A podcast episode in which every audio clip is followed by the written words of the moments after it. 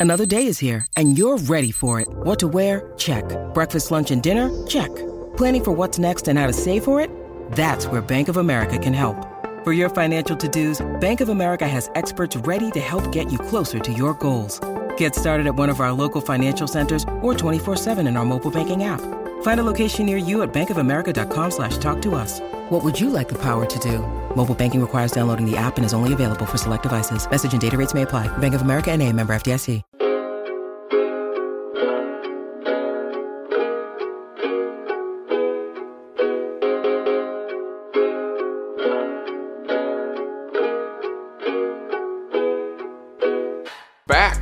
No one's demand but our own and from our home office here in beautiful Elizabeth Park, Nashville, Tennessee. It is the 615 Sessions brought to you by A to Z Sports and A to Z Sports Nashville.com. Buck Reising, very happy to be joined by Ally Collum, rising superstar in the music industry, the thriving musical industry that we have here in Music City, and Brent Dougherty of 3HL on 1045 are in the house. What's going on, guys?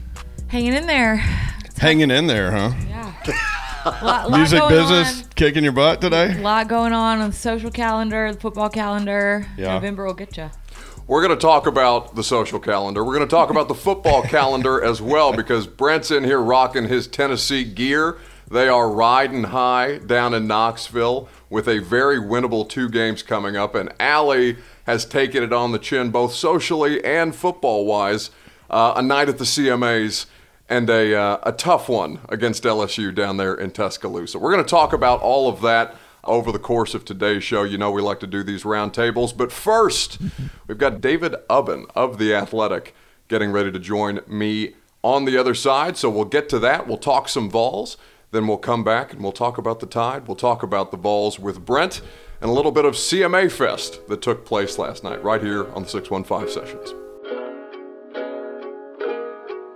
Back here on the 615 Sessions, A to Z Sports, A to Z Sports Nashville.com. Very pleased to be joined for the first time on the pod. David Ubben of the Athletic, covering the Tennessee Volunteers, with one of the one of the funniest Twitter bios that I think I've seen, or at least one of the most clever. Spent 30 years on Central Time, now living in the future. They're in futuristic Knoxville on the Eastern Time Zone. What's going on, David? Not too much. Appreciate it. It's been uh, an interesting season as uh, Tennessee tries to uh, move into a future of its own, I suppose. No doubt about that. And of course, you can read David at The Athletic along with our dopey Lego haired friend Joe Rexrode, Johnny Glennon on the Titan side, and of course, Vingan's got you covered with the Preds. So let's let's just start there. How important was this most recent win over Kentucky, given how they had to go about doing it in the second half? I mean, I think just pure mathematically, I mean, Tennessee needed to get to a bowl game. Uh, I think it's just quite that simple. And, you know, you're not quite sure what you're going to get going to Mizzou. You lose that Kentucky game, your back's kind of against the wall, and then you've got to put together two good performances to close the season. Uh, otherwise, you're, you're stuck at five and seven again. So now you got some breathing room, and you open up the possibility of going seven and five, which, considering where this season started, um, that's really unbelievable for this for this team. Well, and that's the thing. I mean, just how far have we come since Georgia State? Arguably the most catastrophic loss in the history of a very, very proud college football program. And they come out of that. They start off one in what what was it? One in four, I believe it was. Now Yeah. sitting in the bye at five and five with two seemingly winnable games uh, left on the schedule. Just how far have they come from the from the from the perspective of the program, David? You know, it's interesting. The perspective, I think, has changed. The actual team, you know, they're better, but it's not like there's been some gigantic change or a night and day difference. I don't know that this team is quite as uh, like improved or like uh, a total transformation at the beginning of the season. I think they mismanaged the first game, played too many guys, kind of treated it like a scrimmage in Georgia State, better than people thought, treated it like a Super Bowl, and they wanted it more. I mean, as as uh, cliche as that can be, I think you could watch that game and, and see the effort wasn't there. Um, and I think when you want to play, you know, nine defensive linemen and ten offensive linemen, uh, that that can permeate into the players that, that treat it the same way. And so that game can be sort of explained. But you know, BYU they just made a mistake late. Florida's the only game where I really can't explain. They just played really poorly against Florida, but they have stopped turning the ball over. They're not making some of the same silly mistakes they made early in the year. And that's where the improvement has been. It's not like they've had tons of guys all of a sudden um, just become totally different players. They've stopped doing silly stuff. They've sort of held together. They haven't allowed bad plays to to um, you know create more bad plays and that has allowed them to uh, stack up some some good performances and and win some ball games. They're at you know basically five games in a row now, where you put five games on tape that you can feel proud of. And last year they really struggled to put two consecutive games on tape they can feel proud of, and and that is where I think the biggest difference is. It's more in uh, consistency stake than this team being a totally different team uh, than, than the one that started the season, which is pretty interesting, I think. No, without question. Because when you when you look at consistency and execution, the things that they were lacking early on, all typically those things are attributed to the coaching staff. And Jeremy Pruitt, when the season started out, it was very bizarre to watch the way that he was handling certain situations. It seemed like Jim Chaney didn't exactly have a handle on things when they were first starting out this year together. And now we've seen kind of a, a maturation, I think at least, a little bit in Jeremy Pruitt in how he's in how he's managed the staff and the team accordingly. It doesn't sound like there was any wavering on him internally, though, David, with the powers that be uh, in Knoxville. What what is the position on Jeremy Pruitt right now, and given the the progress that they've seen out of this team over the course of the year? Well, I mean, you know, Phil Fulmer's driving that truck, and I think he knows what a football team is supposed to look like and what he wants to see. And I think he's been pleased. And uh, you know, there was definitely a lot of frustration within the team, but never directed at Pruitt. I think the team always sort of believed in the in the um, the vision. I don't think they ever lost that.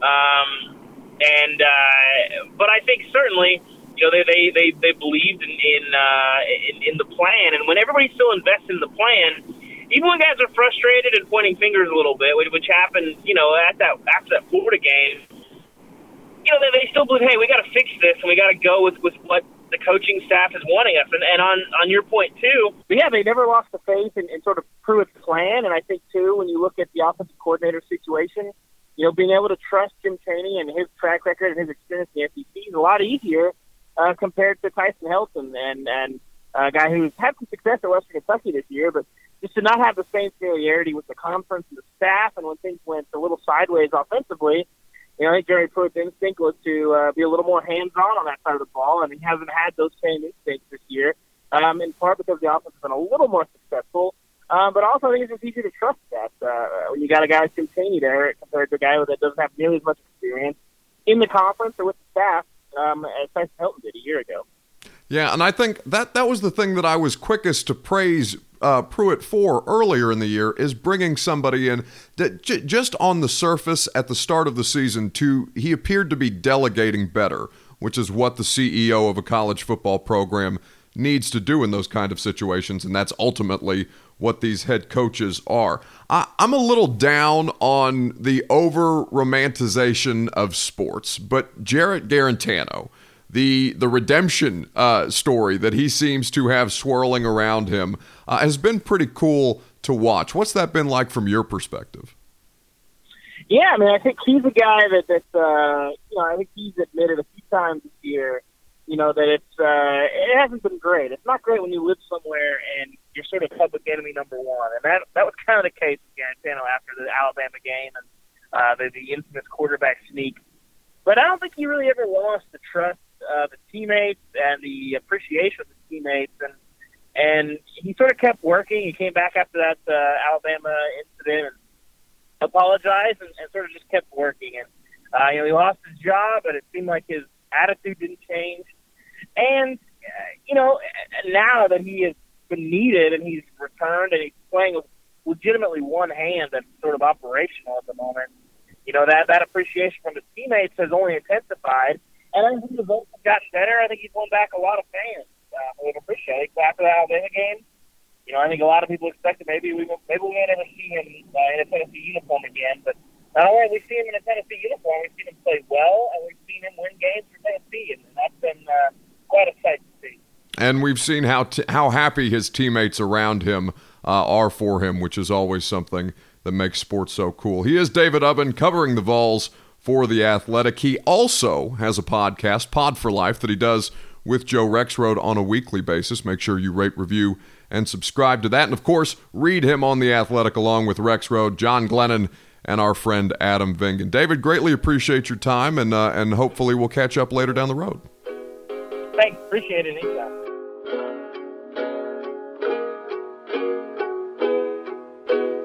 Back here, 615 Sessions, Ally Collum, Brent Dougherty, Buck Reising hanging out here with you. Shouts to David Ubben for stopping by. I don't know why that's so hard for me to say. David Ubben. David That Ubben. guy's the best, man. He's good.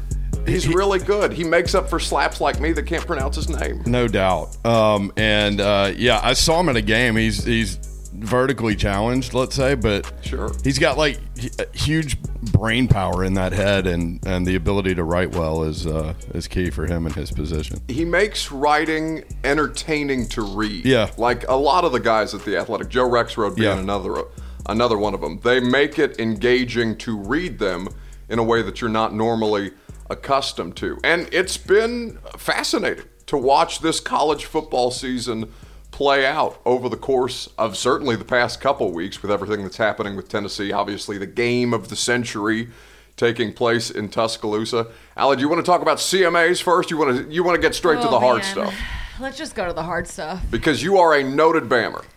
Absolutely, born and raised. That's right. You went to this game. uh, my car tag says Alabama. It, Oh, it, is, it is not a game. it is not a game. And uh, so much, so much uh, ten- tension, SEC rivalry between you two. I can feel it. Oh no! It- it- how confident were you going into that game? That's my question. LSU. I was yeah. not. I was not worried. Honestly, I, You was- weren't worried? I was not worried. Wow. And you know, I thought there's no way because we had had the game of the century before. I think I was a junior in college, and I will never forget it. But you know, leaving this game.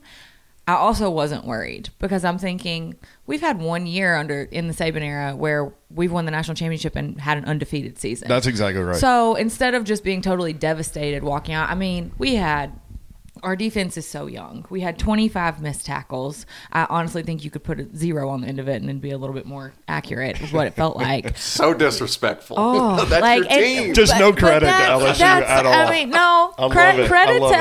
LSU. Joe Burrow's incredible. LSU played played lights out. Um, but at halftime, you know, when they scored right before the half, I'm sitting there thinking, oh my god, this is going to be the Clemson game all over again.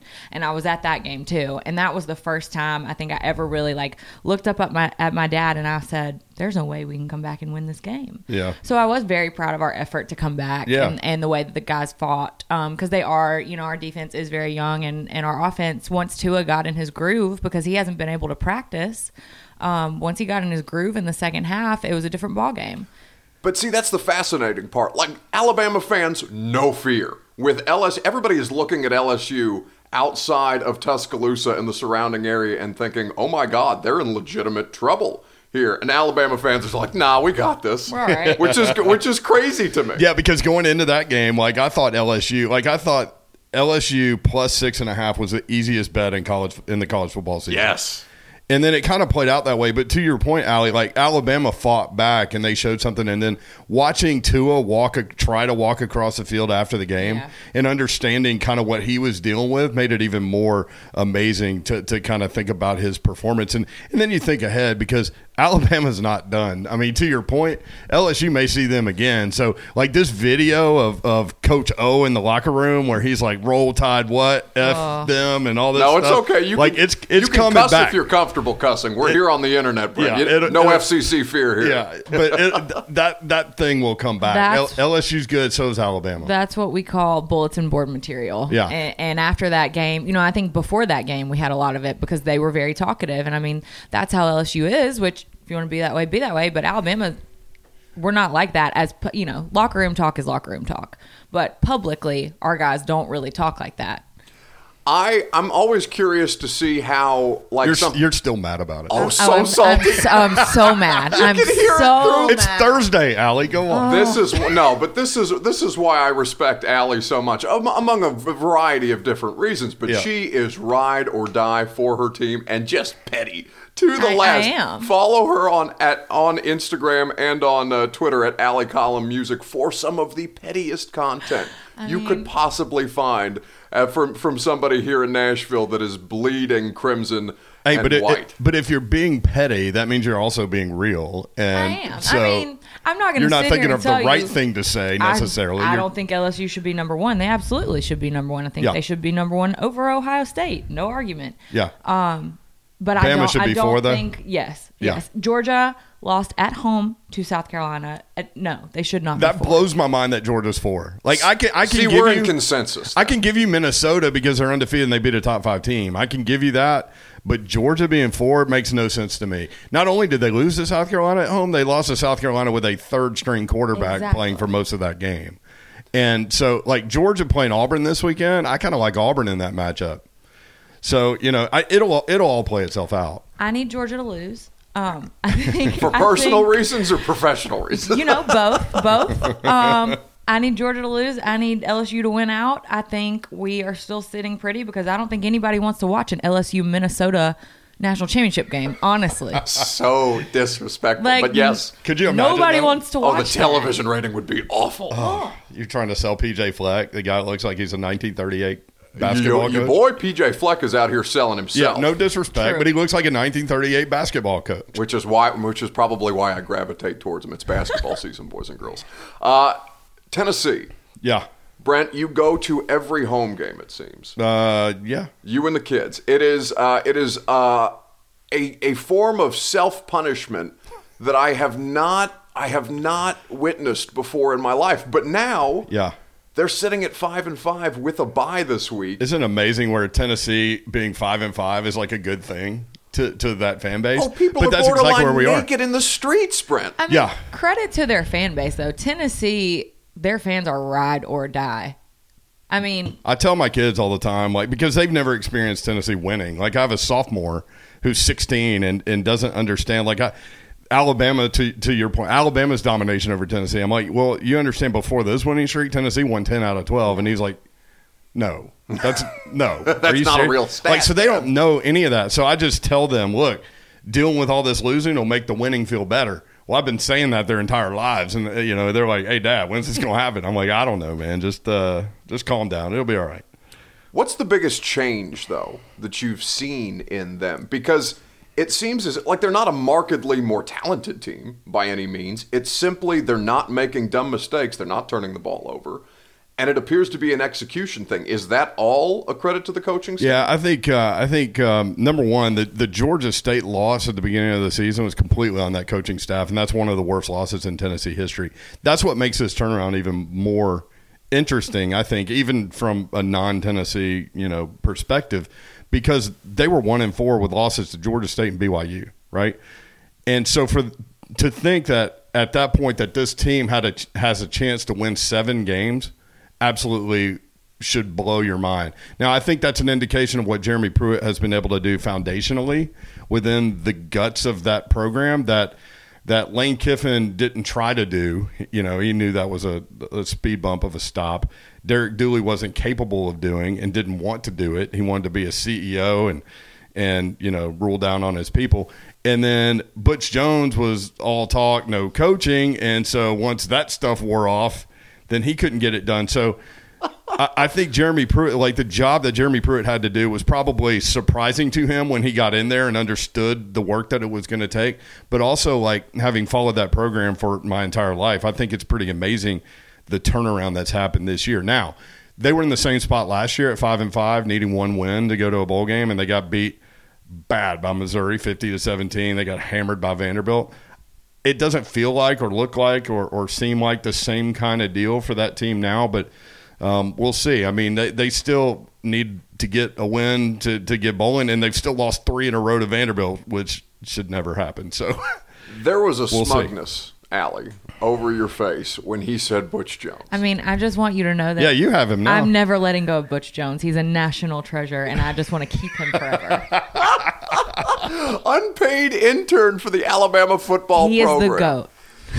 here's No. the, here's the thing about Butch Jones, and and like I miss him so much. Yes. Um, for for people like he's an easy easy punchline, right? Like an easy punching bag and all of those things. But if you if you actually get to know him, he's an awesome dude. Also, like credit to him because how how tough is that to go from a head coaching job to turn around and be a, basically an unpaid intern Yeah. for Alabama for Right. your rival. Like that that took a lot of guts. So I Well, I I, mean, he's still getting paid pretty Oh, well oh, by yeah. Tennessee. Tennessee, he's Yeah. he's he's getting paid plenty. He's he's not hurting. He's any not means. hurting by any means. But to your point, like Butch Jones, what you're saying about him being a decent human being and obviously being an easy target, and he sits there and he he takes it, man. Yeah, he Yeah. does. Butch Jones Well- stays getting made fun of, and there is never. It, I mean, there are obviously cracks in the armor when it's that kind of scrutiny. When you're in the position that he was in at Tennessee, and now a little bit less out of the spotlight. Obviously, people are going to go to him the camera anyway when Alabama plays Tennessee.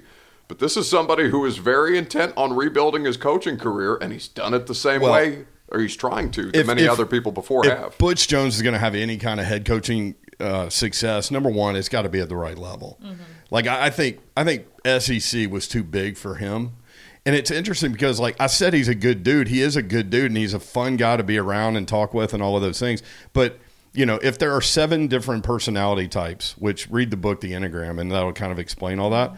Um, he has a people pleasing personality type, which you never see in the world of head SEC coach head coach. right? So he was always concerned with who's saying what about me, and that takes space in your head, and that takes time away from from ultimately what you should be doing, and, and that's keeping your your sights on the prize. So to me, he's an interesting figure in that. Like, I mean, just the the fact that a guy with that kind of personality type would rise to that level is kind of interesting. Pruitt from one coach to another, the guy Yeah. who uh, replaced Butch Jones, Jeremy Pruitt. Tennessee fans and Alabama fans will forever be connected as long as he's there will. because of Jeremy Pruitt for a variety of reasons, but particularly with a former Nick Saban acolyte now leading Tennessee. Is there any part of you, Ally, that wants him to have success? Oh, absolutely. I think you know. I don't know. It gets pretty nasty P- between you guys P- sometimes. It, it Not does, really, though, but not lately. I mean, because Alabama wins all the time. I think so. the Alabama LSU rivalry is what's gotten so dirty. Yeah. But with Tennessee, I mean, I worked in our athletic department for a while, and all of those guys are just great to be around, and, and you want to see them be successful. And I think it's kind of fun for us. Like Mike Locksley is now at Maryland. Like it's fun for us to watch them go and be successful somewhere else. I try to explain that to people about like the fandom when we do what we do on whatever level that we do it is it kind of takes the fan out of you a little bit. So uh-huh. like when you're a kid and everything like you love your team but you also hate everybody else. It you know doing this job and and and to your point like seeing people have success all over the place and meeting really great people at all of the member institutions of the con uh, of the conference kind of takes that away from you. You still love your team, like I'm still wearing you know a Tennessee pullover right now, uh, but I have such respect for everybody else trying to do this, and it's so hard to win, and, and the margin is so razor thin. and it's it's kind of like the Jalen thing. Like Alabama, Jalen Hurts. Jalen Oh, Hurts yeah. will be Jalen Hurts will be an Alabama legend forever. Um, you know, no matter where he goes, what he does, Alabama loves him, and it's it was so funny in the off season to kind of see our fan base like on Twitter. Half of them are freaking out. How could you pull for Oklahoma? Why would you pull? I'm like, I'm pulling for Jalen. I mean, Yeah. I want Oklahoma. I want him to literally run up his stats, and then maybe I still want them to lose, but like make Jalen right. look good. I mean, you can't hate the guy. So No, I mean because most people in his situation in this win now and if I don't get my way I'm out kind of society that we live in would have left. And I he mean- stuck it out and because he stuck it out, you guys won a national title. and you see Nick Saban cry over a kid. How do you not like him? Right? It's it's it's rare the ones Was that real though? I mean, come on. It was real. I, I don't believe any I can. emotion It was. out It was 100. percent as real as his press conference rants, which delight Yes. me until the end of time. I could play little Nicky sound on this podcast. He would on curse on your podcast. Yes, he would. Yeah. In Would. fact, I look forward to going to SEC Media Days and trying to get him to curse on my podcast.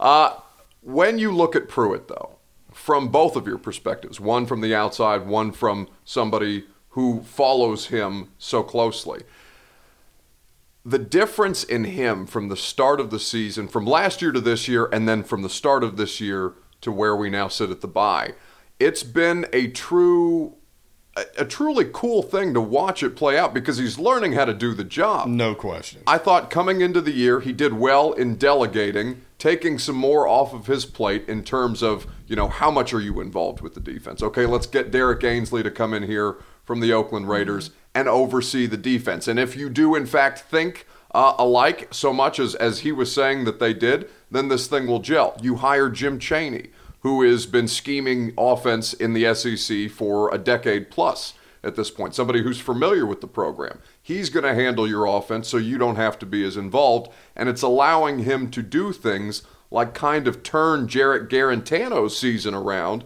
in a way that he was saying he wasn't able to have relationships with the players last year because of how big a job being the CEO of an SEC football program is. What have you guys kind of seen from Pruitt over the course of this season? You know, I think with going with the head coaching job and taking a program like Tennessee, which was, you know, has been always been very respected in the SEC and they were struggling for the last couple of years and had a lot of head coaching or changes. decade. Yeah. Well, you know, I'm being nice.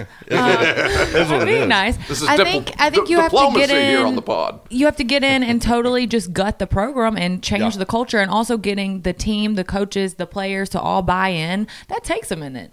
Um, and you've got to weed out the guys who don't want to buy in, the guys that you didn't recruit. Um, you know that aren't going to ride with you. So I think he's doing a great job. I think it's going to take time. People need to be patient, and Tennessee fans are pretty good at that. They're really loyal. Um, so I, I think he's going to turn it around. I really do. I think like seeing the difference and it's almost like a completely different team first first four games and then the last five games.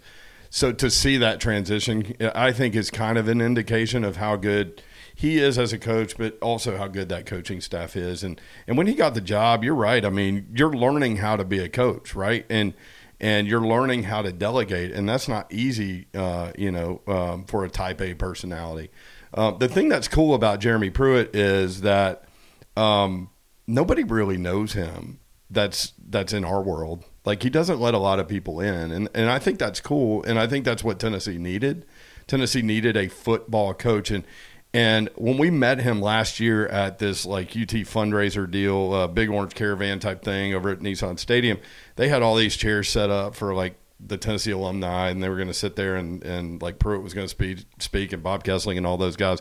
Well, Pruitt came over and did our show, and he just looked uncomfortable. And I said, uh, "You excited about doing this?" And he was like, "No, not really." and I said, "Well, you could have some like recruits' parents sitting over there." And he like looks over at the chairs and he was like, "I doubt it." and so like he, I was like, "Great, this is gonna be a fun interview." And but it was. He was fine. Yeah. Um, but this year, transitioning into your question, he looks so much more at ease and so uh, much much more comfortable. And even when they were one and four, and he made the comment, "We're a hundred times better than we were last year," and everybody kind of laughed at that.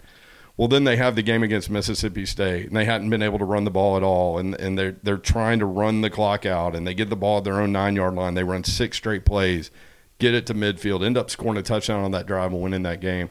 That was kind of a shift, I think, um, in in belief, and and and so I think the kids are are believing in what these guys are doing and the direction in which they're headed. They still have major depth problems. So you've got like the same dudes out there for just play after play after play after play, but they're getting it done. It's been fun to watch. Depth issues is something that Alabama has had this season. They have, especially, and nobody's talking about that. You Right. know, Yeah, we had three guys, in my opinion, go too early um, to the NFL last year on, on the defensive end. And we have Dylan Moses out. We have LaBryan Yep. Ray out. And people are not talking about I mean, Dylan Moses is a huge loss for our defense.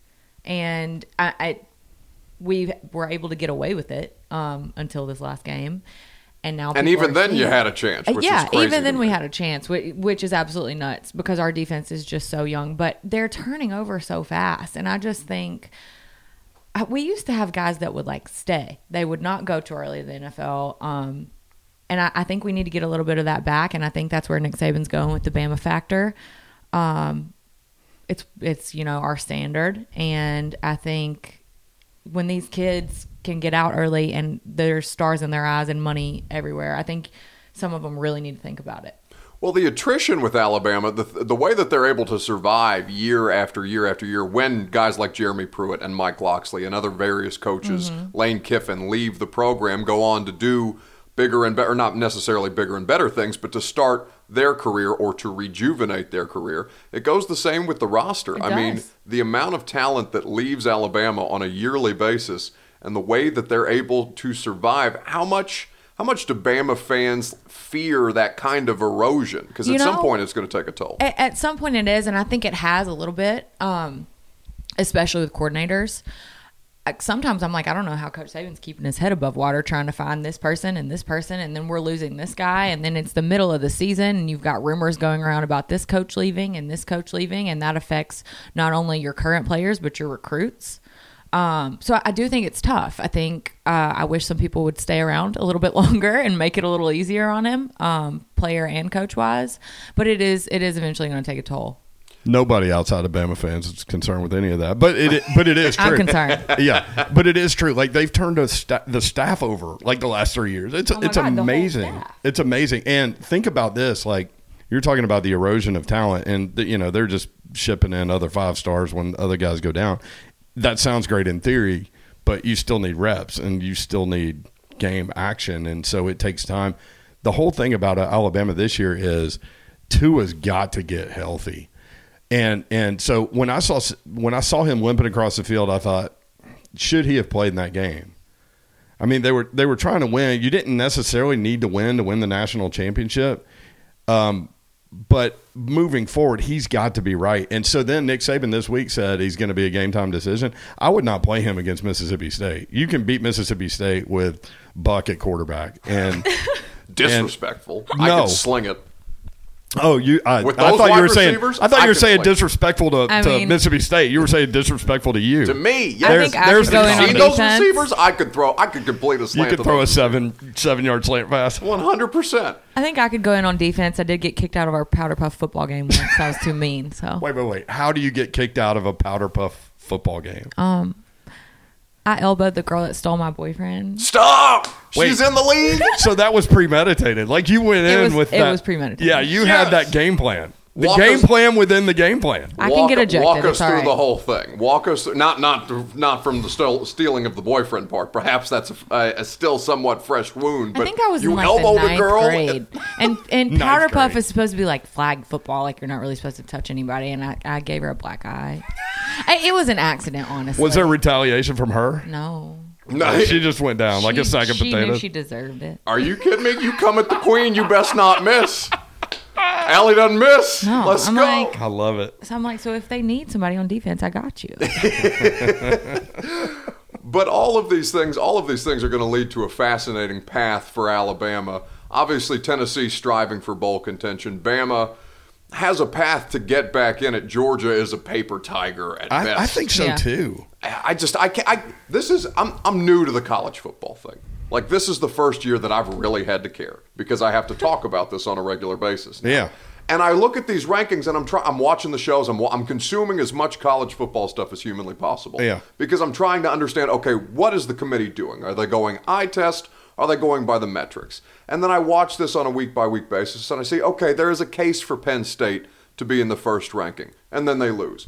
But to put Georgia in there in the second week, I'm sitting there yelling at yelling at my television. It's a joke. This is fraudulent. Like you're just making stuff up. And I don't understand how college football fans can tolerate this kind of process, even though I know it's better than what they had before.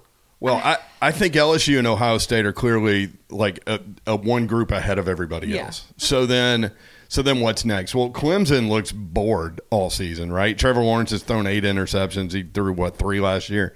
He, they just look bored to me. They're starting to look better now. Now that they're getting closer, they haven't played anybody. I mean, they haven't played anybody. The so, ACC is so bad. so Wake Forest was coming up on their schedule. Wake Forest was ranked 19th, but then they got housed last week. And so, I mean, they're going to walk into it. So Clemson's going to be into it. So it's going to be LSU, Ohio State, and Clemson. Who's that fourth team? And that's where the debate is. I'm with you. Georgia's loss, Ally, you hit it on the head. You can't lose to South Carolina I at home. South Carolina is more likely to go four and eight than go to a bowl game. They're an 11 point underdog at Texas A&M Saturday. They've got Clemson at the end of the season. They're done for. Yeah, and so that's Georgia's loss. Yeah.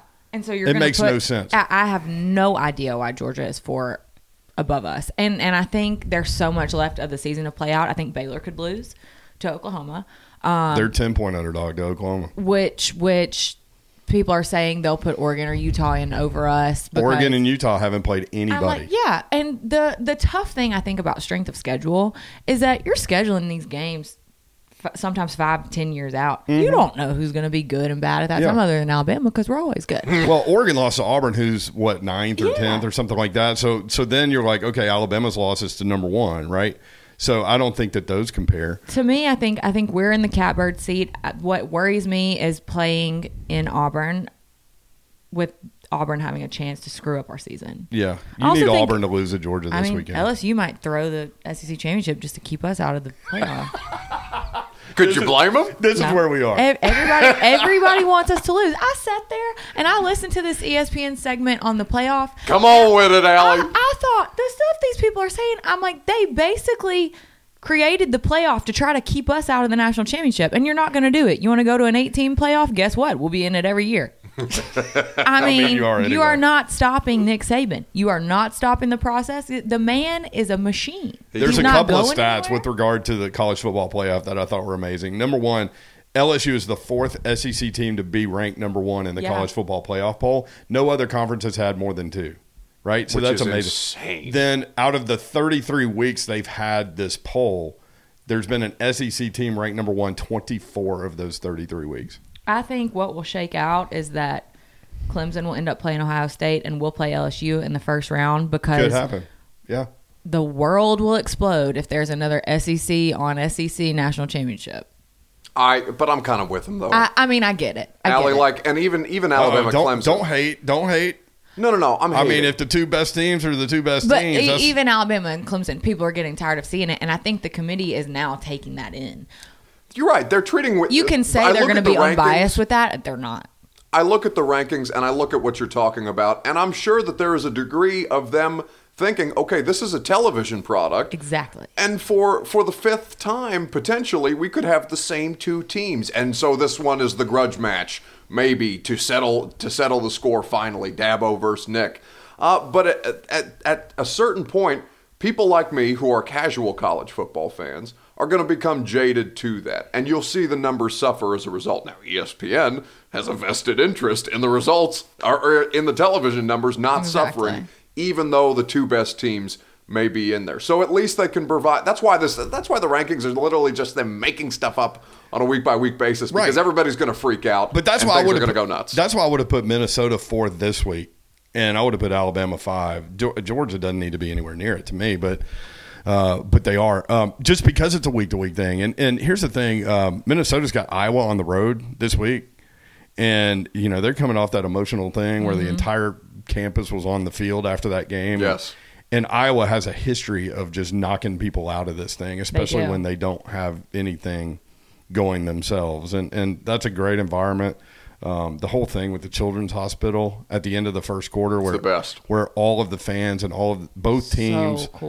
wave and acknowledge those kids on the seventh. I think it's the seventh floor of that children's hospital is phenomenal. So like.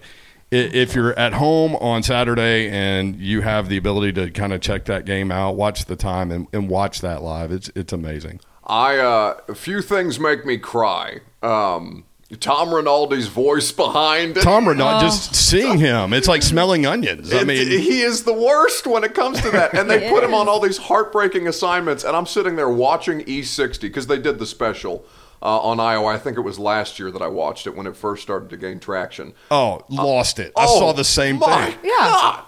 God. I could not stop crying. That guy's the greatest storyteller of our generation. he really is. Yeah. he goes for the he just goes for the heartstrings, and I'm s- I'm a sucker for a Tom Rinaldi special every time. Tom Th- Rinaldi, E This, ESPN. this really surprises me. that I'm a softie. Yes. Oh God, no. I don't know. It doesn't surprise me. It See, doesn't surprise Ally, you? Ally gets it. I can read you. I only know the I only know the sports side of you and the the, the disgruntled uh, the the sports side is millennial sports millennial thing. the sports side is very angry. Everything else uh, about me very very soft, very very soft. I know when I came to your studio, I was like, man, if you upset one of the Titans players and there's like a restraining order, you're gonna have to move the studio. We're right down the block. You're right down the street. and see, Brett Kern knows where I live. Uh oh. After- Don't make Derrick Henry mad. Uh, well, and we'll talk. We'll talk about Derrick Henry here in a second because he's in a pretty interesting position, and I am starting to soften. Don't on piss him. Kern off because like you'll be sitting in here and you'll just hear things start to hit the, the roof and you'll look outside and you won't see anything. Just punting footballs through He's my just window. punting footballs and he could stand so far away. He's like shooting scud missiles at you. I couldn't believe I couldn't believe I talked him into coming over here on his off day. It, it was right after he got his after he got his shit rocked by uh, Devin White. He's the best. Oh, he's the best. He is. Truly, he is. But let's talk about Derrick Henry because you, Yeah. uh, you have an, an emotional attachment to Derrick Henry, Ally. He is becoming harder and harder to ignore uh, for the people who are advocating against paying a running back. That has been me for the longest time. And then I'm watching him against Kansas City on Sunday, and I say to myself, he is the only irreplaceable player on that football team right now. They won a game without Corey Davis, without Jurrell Casey, without some of their uh, Delanie Walker, other key Malcolm contrib- Butler. Malcolm Butler, other key contributors that you would think against the Kansas City Chiefs would absolutely sandbag them. And this cyborg of a human being comes in here and just runs through their face mask and literally, my girlfriend describes him as a magnet, knows nothing about football. But she says he's like a magnet. I go, Yep. I go, what do you mean? he Goes a magnet. A magnet when you do, you have all these metal shavings around him, you just put the magnet and everything is just dragged behind the magnet. That's what he looks like Literally. on a football Does field. he have a new nickname now? The Magnet? I, I, th- I think he would Magnet prefer King Henry. But Ally, what? Because you were in school when he was there. I'm a little biased. Derrick and I have been friends for a long time. Right. Um, so I was pumped when he got to Nashville because we had no Alabama guys at that point, except we had maybe one guy on the Titans. So I was really Chance excited. Warmack. Yeah. Who would Who's who awesome. Would, who yes is awesome, but would also talk talk about the stuff between his toes as toe meat. I, I don't like that. and I could never forgive him for I'm it. still a little hungover, Please. so let's chill. Please. With the toe meat. we'll talk about the CMAs in a sec. Um, Derrick is is a workhorse. I mean, the guy works so hard. He's huge. He's you can literally put the team on his back. I mean, that's what we did. Rode him all the way to a he national championship, better. and he he gets better. He gets better. So I think for the Titans and people, you know, here have asked me this all the time. I'm like, it frustrates me, and I know it surely frustrates him that they don't haven't been using him like they should. I mean, he running backs are important.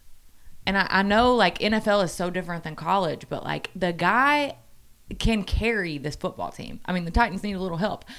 I, I think they need to, and I think, you know, um, Vrabel, I, I don't know if I say his name Vrabel. right. Yes, Vrabel. Okay. Frabes. Grapes. Yeah. Um, I, I think he's realizing that. I caught a little bit of his um, conference Sunday after the game, and I I think he's realizing that, and I think they need to utilize Derrick Henry because he just gets better. He literally can carry defensive guys and just on his back and just run, keep It's running. it's crazy the It's way that he's able to, and he and he's fantastic in terms of yards after contact. My, insane. Myself and other people who have been Derrick Henry, not Derrick Henry necessarily detractors, but just running back detractors uh-huh. in general. You you play, you get in a car wreck on every play, and even somebody that looks like Derrick Henry now, especially that he's changed how his the physicality Oh my- of the way that he runs, no longer side to side, no longer trying to to make a play, no longer trying to finesse his way out of He runs situations. straight through you. Running straight through you in a way that is perfectly suited to November and December football. That's why the Carolina game blew my mind. The oh. first the first half game plan blew my mind. And I'm I, I still get, so angry at Arthur Smith. I get that they were behind the sticks or whatever, but you come out with the first play and you throw it deep. No, you shove Derrick Henry's big butt up their ass and establish what you're going to do. And you say, that big guy right there is going to get the ball and he's going to go that way, and there's nothing you can do about Nobody's going to stop him. no, and that needs to be your You identity. can tackle him; he's going to keep going. And so we all say that for a week, and then you think going into the Kansas City game because analytically Carolina was the worst rush defense in the NFL. DVOA. Yes, and so Kansas City similar. So you think all week, okay, this needs to be the game plan. You know what? They did it, and they they win that game because of that guy. You're right. And so now you start to think about what's coming next year, and now it looks like Tannehill is going to be that guy that you need to be the transitional quarterback. Mm-hmm. You draft a guy also, but you also have to pay Derrick Henry. Now, what is that dollar amount? I don't know, but I'm like you in, in terms of the devaluation of what the running back position is in the NFL. But there are certain dudes that if you have them, you're better off than if you don't, and you can't recycle it. And he's one of them. He He's- just he just is. He just appears to be a generational talent. Yeah. He really is. And I mean, even with the the running back situation, even people that are Patriots fans are frustrated that they're not using Damien Harris. He's the same kind of workhorse. Yeah. Um so yeah, I don't get that. I, I, and and it's it's a very human business. People forget that Yeah. that that uh, the NFL and college football and any of your professional or college sports teams, no matter how much money these guys are paid, that doesn't necessarily make them smarter than you and I. Exactly. Which is the thing that I try to remind people, uh, because fans do uh, do uh, deserve more credit, and people who observe this uh, on a daily basis, as all three of us do, get, deserve more credit in terms of understanding how this kind of stuff works. Um, I think, though, I had Mike Lombardi on the podcast yesterday, former GM, and we were talking about Derrick Henry and his point about letting the market decide on Derrick. Because, of course, you, Ally, you are Derrick Henry's friend. You would like to see him get paid. Yeah, I mean, He's- I'm biased. He's going to get paid. Uh, but I think because the inconsistency with catching the ball, uh, when he does catch those screen passes, he is a monster for the same reasons that you can't stop him in the running game. It's just a moment. It's a physics thing. You can't stop something that size that moves that fast. But I think he's going to be a little disappointed by what the market bears. And I think at that point, the Titans will be able to find a reasonable price to bring him back and still make him an integral part of Yeah. the football team. I think what scares people about Derrick Henry is is the physical style with which he runs, and and you wonder, okay, what's the the lifespan of that guy in the NFL, right? Um, he's been exceptionally durable, and it's funny because like the thing about him coming out of Alabama is, you know, um, his can he catch the ball out of the backfield?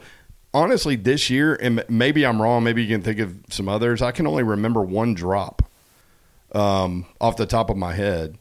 Um, he struggled with Mariota because Mariota can't put the ball anywhere near any of us. Part of that is operator error. right. Um, so the biggest, con- the bigger concern in the passing game for me is his ability to pick up blitzing linebackers and not get the quarterback killed. He's gotten better at that, but every once in a while there's still, you know, the the play. But I, I think big picture with him, it's it's just people being terrified of the of the size of him because he gets hit, um, and how long will that last? long but but I think we all know it better than outsiders because we see how hard he works and how durable he's been. You never see him get tired. I mean, it's crazy. No, he he like they take great care of their bodies. You know, this is this is their whole entire life is to take care of their body and watch what they eat and watch what you know and work out. And I mean, if you watch the guy work out, oh my god.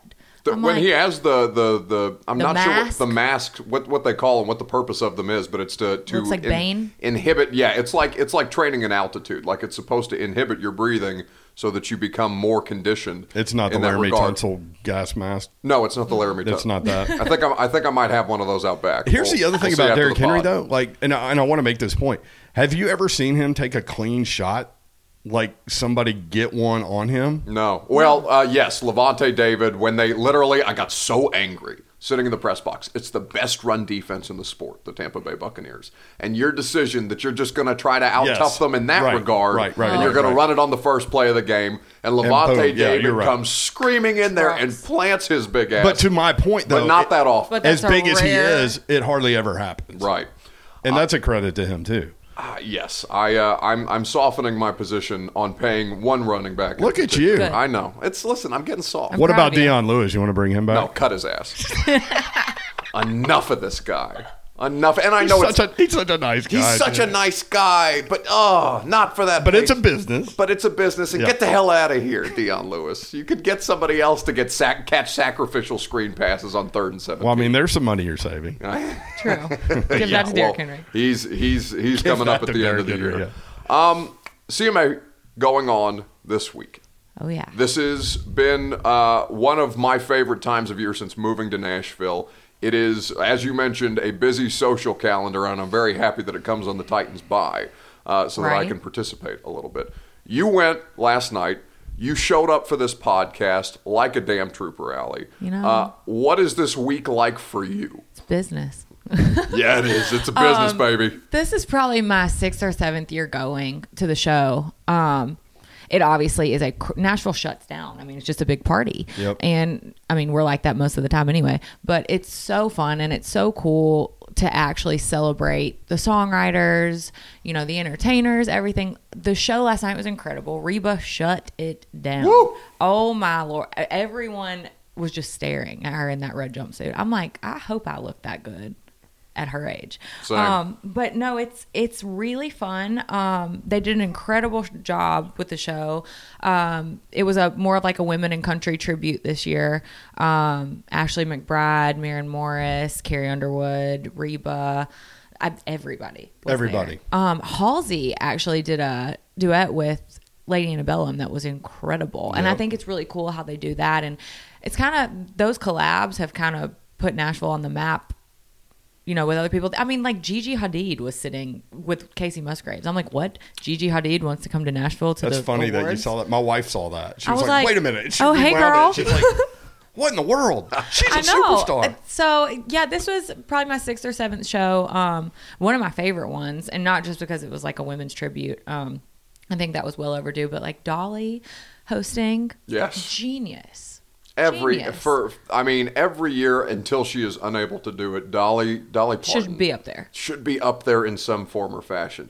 Brent, I- I'm with you though. Like the whole celebration of women thing was was long overdue, and I thought it was really smart um, because that's an industry that that doesn't think that that that angle sells. Exactly. And so for them to go out on a limb like that, um, what was really kind of like turning, you know, turning the the just kind of like what took you so long? yeah, Yeah. turning the boat and and I thought it was I thought it was really really cool and uh, I, I'm surprised that they did it, but I'm glad that they did it because that opens doors for so many other people and and I know and you do too. I know women coming up in the business have such a such a hard time because people don't think that that sells. Country radio won't play us. Right. I so mean, ca- ask Kacey Musgraves. It took forever, and that's she is maybe the most talented person in that Oh. world.